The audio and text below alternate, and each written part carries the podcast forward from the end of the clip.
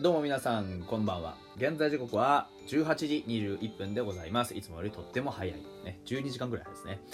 えー、7月16日土曜日フォックストロットの野球語りたいラジオのお時間でございます。皆さん今宵もよろしくお願いいたします。はい。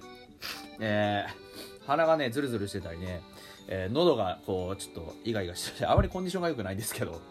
えー、僕のコンディションをよそにですね、ファイターズのコンディションは絶好調というところでですね、なんと7連勝いたしました。おめでとうございます何なんですか7連勝って。すごいですね。あのー、でも本当になんて言うんでしょう。運でも何でもなくってまあ運もまあまああるっちゃあるんですけどね。あの浅間の送球がドストライクだったとかあの石井にライナーが飛んでゲッツー取れたとかピンチをこう回避できたパターンって結構こうまああのラッキーまあラッキーではあるんですけどあのそのラッキーがなぜ起こったかってことを考えると、まあ、そこにちゃんとした何て言うんでしょうね、あのプレーの精度といったものが、まあ、存在するからだと思うんですよ。だから要は例えば浅間も、あの取る前からサードランナーをホームで絶対アウトにするホームっていうかそのタッチアップを絶対に阻止するぞ。セカンドランナーからサードのランナーになることを絶対に阻止するぞというあのー、意図のもと動いてましたよね。でその後も同じような、ね、あのシーンライトに飛んで大きなあの、飛球が飛んでセカンドからサードに行かれそうなんてことはありましたけどそれもしっかり、あの、阻止できたというよりかは抑止できましたよね。同じ目に遭いたくないっていう気持ちで抑止できましたよね、うん、だからあれも本当に守備のなせる技ですよ。ちゃんと守備の形守備の、えー、体勢が整っているからですよね。あれができるから、まあ、浅間は守備でね、しっかりと出番があるというところです。バッティングも今日ヒット出ましたし、まあまあ、あの、良かったんじゃないでしょうかね。うん。ただやっぱりこう、打線もうちょっと点取ってあげてほしいよなっていう感覚はまああるんですけどね。うん、まあある。まあね、うん。にしても、あの、守備の面で言うとね、本当まあ、絶対絶命のピンチもゲッツーで乗り切ったりとかね、あれも本当にセカンドしっかり前進守備の網にかけることができて、ライナーだったのも良かったですしね。あの、なんて言ったらいいんでしょう、やっぱりこう、バックがしっかり守ってるのも、ピッチャーがきっちり抑えれてるからだと思うんですよ。で、そういう意味で言うと、今日の噂もすごかったですけど、7連勝中の皆さん失点って僕ちょっと改めて数えてみたんですけど皆さん覚えてますか？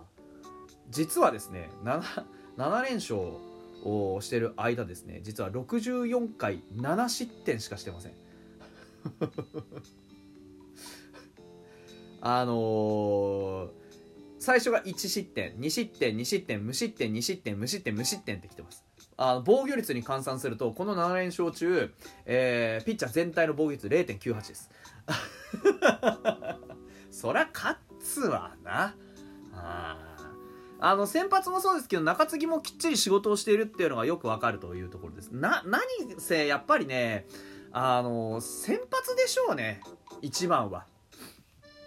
先発投手がやはりここまできっちり試合作れてるっていうのが大きいです。うん、で特に噂もそうですし、えー、噂は伊藤加藤ポンセ、えー、この辺がきっちり仕事をしてくれたというのが何よりもの大きな収穫ですよね。この、まあ、4枚今僕は申し上げたね噂は伊藤加藤ポンセって。いうこの4枚がきっちりとあのイニングをね少ないイニングを少ないしあお長いイニングを少ない失点であの切り抜けてくれればある程度こういう試合にはなるんですよね、うん、我々のチームっていうのは。ただ、これまでじゃなんでそれができなかったのっていうと、あの何事にもこう、やっぱり布石みたいなものあるもんで、去年やっぱり先発頑張ったんですよね。で、中継ぎもまあまあ頑張った。ただ、その中で、やっぱり勝つ試合を多くするためには、先発がもう少しこう、ワンランク上にこう上がってくるってことは必要だったんですね。なんでかっていうと、やっぱり去年弱いチームながらもね、あの、2桁勝つことができた伊藤君もそうですし、岩佐もそうですけど、っていうピッチャーは絶対マークされるじゃないですか。で、そうなった時になかなかこう、ね、相手から研究されたりすると難しいイニングを稼いだりするのは難しくなってくるんですよね。そういうところに対して何を1枚上乗せできますかっていう、うん、そこがすごく大事だったわけでしてね。でようやくそういうこういろんな工夫ですとか上乗せのところがうまく回ってきたんじゃないかなって思うんですよ。で先発ピッチャーもねもともと去年良かったあメンツがようやくしっかり回り始めてね。で自分の持ち味をぐぐっと出せる押し出せるようになってきました。うん噂にしてもピンチに粘りが出るとかね。伊藤君にしてもあの失点してもその後をきっちり締めてやらないテンポを良くするですとかね。うん、ポンセとか加藤に至ってはもうスイスイスイスイ行くわけですからやっぱりこうねあ投手陣が整ってくればこんなもんよというところでしょうねだ、まあ、打者に関してはね、もうちょっと迫力欲しいよな、やっぱりな。うん。ホームランが出るメンツっていうのが今、そんなに多くないので、今日はね、本当は、あのー、ワンボーロンとかがもうちょっとこう、迫力出してくれたらよかったんですけど、ワンボーロンもやはりね、あの、ライブ中にも言いました、変化球に対する対応がまだまだちょっと伸びてこないというところが非常に大きい。えー、ストレートに対するね、対応は、まあ、もともといいものがあるんですけど、やはりこう変化球、低めの変化球に惑わされてしまって、えー、早いカウントから手が出せないっていう、その積極性の低さみたいなものがね、うん、少し、えー、見られるかなって思います。あのー、三振三振三振で今日3タコでしたけど、まあ、見逃し、最後の見逃し三振が本当に痛くてですね、あれは、あの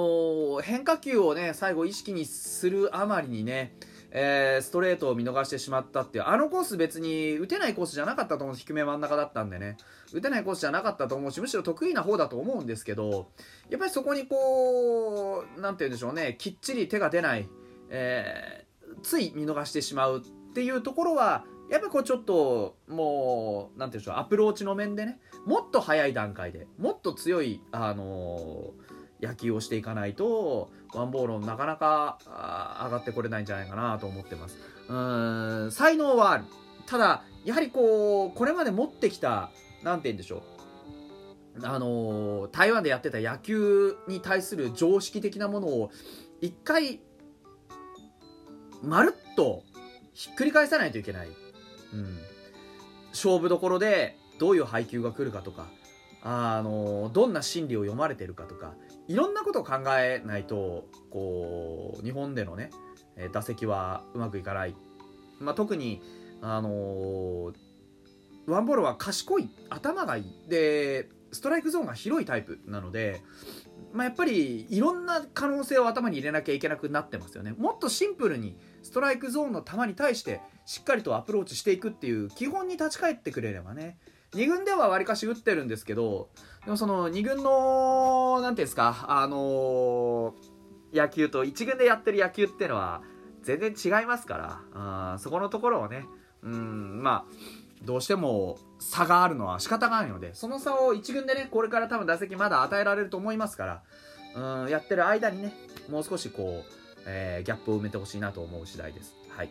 とはいえね今日はあのーツーベース2つ、えー、近藤のツーベース、それから野村のツーベースで1点取った、この1点を守りきったわけです。こういう野球もできるわけですよね。うん。やっぱりあの長打っていうのは大正義なわけで、うん、やっぱりこういう僅差の試合、すごく難しい展開の試合に対して、何がね、重要かっていうと、ランナーを貯めるではないんですよね。相手もいいピッチャーです、高橋光成。そういういいピッチャーに対して何をやっていかなきゃいけないかっていうと少ないチャンスをきっちり生かさないといけないってことです。ですから少ないチャンスにやはり決めれないとダメなんですよね。そういう意味では今日は野村祐希は4番の仕事をきっちり果たしたと言っていいでしょう。うん。あのー、ここね、あのー、数試合、ま、当たり自体はそこまで多くはなかったので、うん、心配はしてたんですけど、今日ね、しっかり固め打ちができたわけなんで、この固め打ちをね、やっぱり、あのー、するタイプの選手っていうのは集中力が高まってる、気持ちがぐっと乗ってる時にはすごくいい打撃をすることが多いんですけど、あの、一回ちょっとマイナスのスイッチが入っちゃった時に、いろいろ考えすぎてバットが出なくなるなんてことがよくあるので、あのー、野村君に関してはね、ビッグボスがいろいろ言ってました。保守なんてどうだみたいな、来年ね。なんてどうだっていうのを僕は意図としてはわかるんですよ。今日も危ないシーン一つあったじゃないですか。ね、あの、リクエストがかかったシーン。あの、サードゴロ、なんてことないサードゴロに対して待って取るっていう癖どうしてもありますよね。うん、あれが、あのー、ビッグボスとしたらああいうプレーが本当に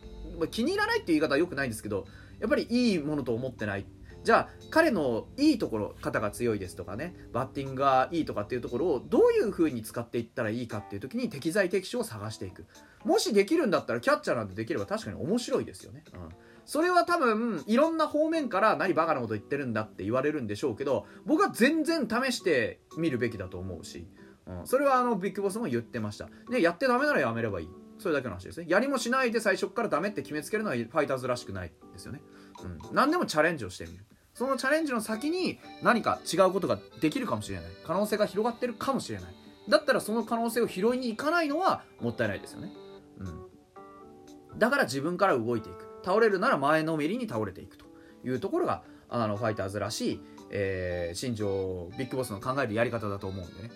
まあ、ただ今すぐって話じゃないんで、まずは今年1年ね、もう少しあの長い目で見ようっていう気持ちは当然ありますから、うん、そこは、あのー、全然心配しなくてはいいと思いますけど、でも、あのー、本当に野村君の守備に関してはね、だいぶ良くなりました。本当に今年だいぶ良くなったんで、もう一段上のランクを求められているっていうだけでも成長だと思います。うん。もっとね、確かに前に出て取ってほしいなっていうシーンは確かにあるんですけど。はい明日なんと8連勝をかけて戦うことになりました。ね、伊藤君のピッチングに期待というところ、しっかり試合作ってくれれば全然夢ではないと。打線もうちょっと頑張ろうねっていうところで、えー、今日はここまでかなというふうに思います。明日8連勝に大期待というところで。